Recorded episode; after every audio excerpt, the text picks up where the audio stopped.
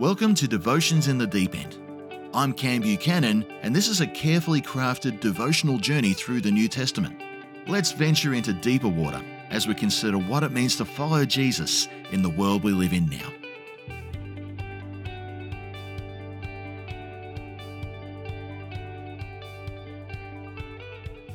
Welcome back to Devotions in the Deep End. We are going to keep exploring a thought that began in the last episode we saw that Jesus and his disciples were located in the culturally noisy location of Caesarea Philippi. And Jesus has popped his most confronting question to date Who do you say I am? The disciples, led by Peter and empowered by the Spirit, are able to affirm his true identity. And this new revelation, this new theological development, is being affirmed by Jesus. So far, it's been well done for catching what the Holy Spirit has shown you. This, in and of itself, is a major step forward in their formation as disciples. The ability to engage with the Holy Spirit and see Jesus for who he really is is a foundational step, as we will see when Jesus continues to affirm them in this next passage.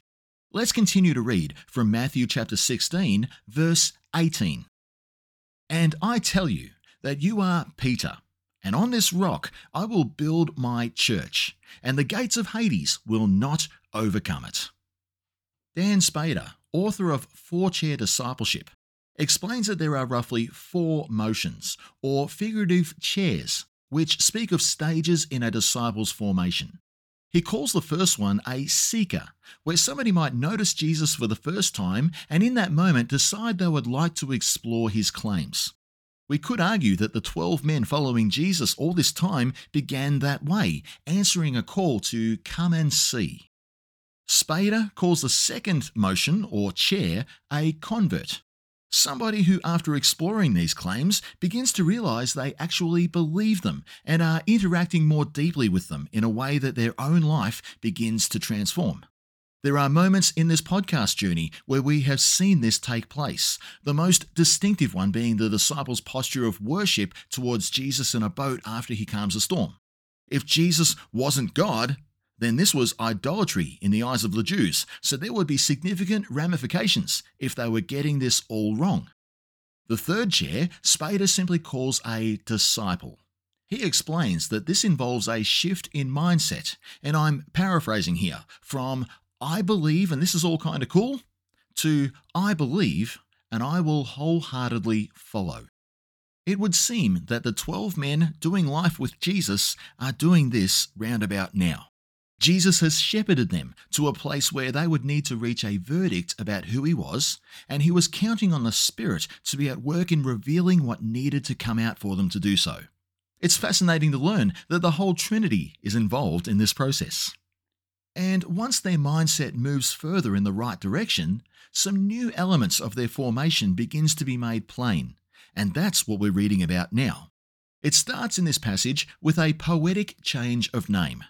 In this moment, Simon becomes Peter.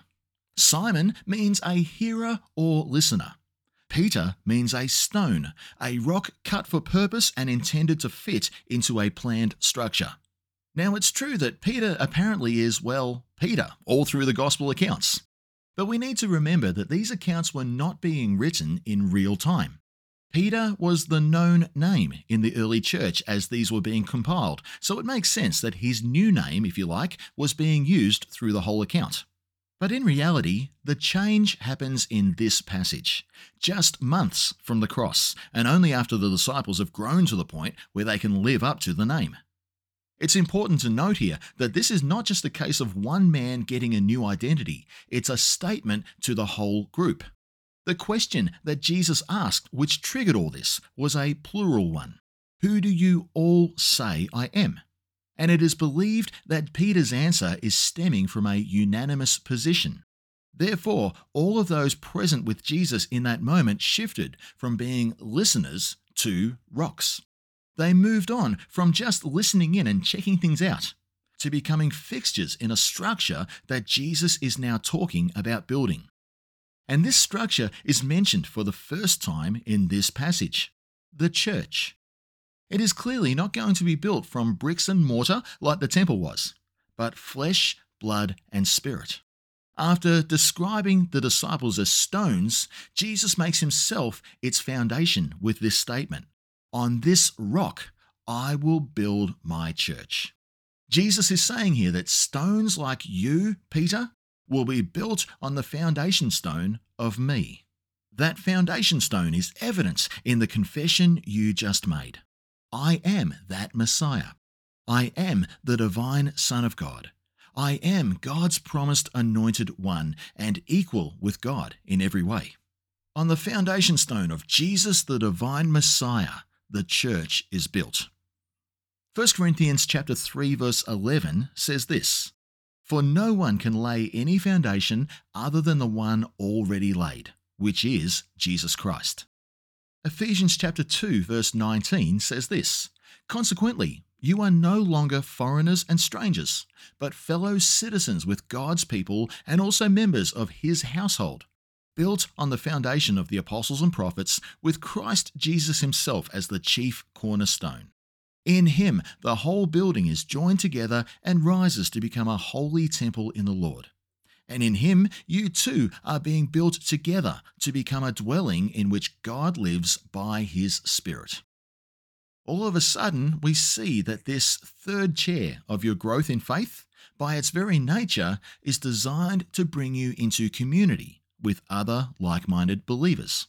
You're stepping up and your confession of Jesus as Messiah and Lord moves you into a place where you will have a part to play for the benefit of others. And you will be required to rub shoulders with other disciples often to maximize the value of your confession. This is further evident in the social order that is being described in the statements of Jesus here. You'll notice that Jesus didn't offer to be the foundation of a temple or even a synagogue.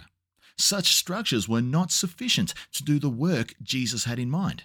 It needed a structure that would have worldwide influence, not merely something the Jews alone would understand.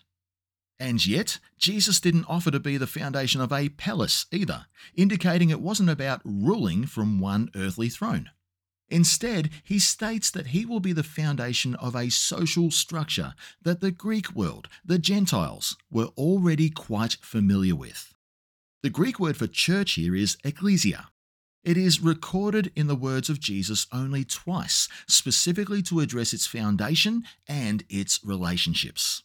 The social order called the ecclesia was already well known as a democratic assembly during the golden age of Athens.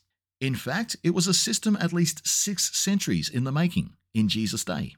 In Athenian culture, the ecclesia was open to male citizens who had completed at least two years of military service. This was simply one way of ensuring it contained people who understood civic duty and the decisions that needed to be made. Aside from that, there was a decent sense of equality in it.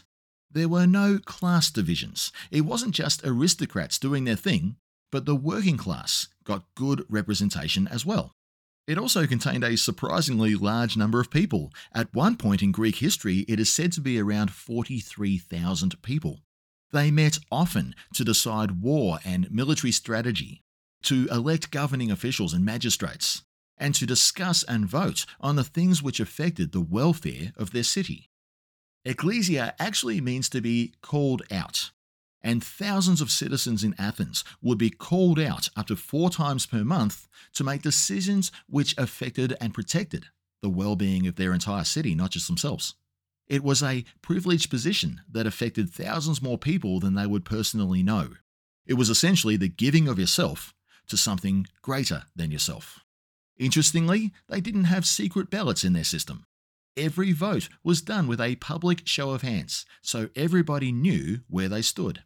It worked as a good system, seemingly healthy enough for that social order to be adopted by Jesus himself. So, in all this, Jesus tells the disciples that the revelation they've just received, the revelation they have bravely spoken out, would be the foundation stone and statement of a movement that would come together in equality to seek the well being of the context of life they've been called out from. Yes, they could, as the Athenians did, hold leaders to account each year, and they certainly did those things.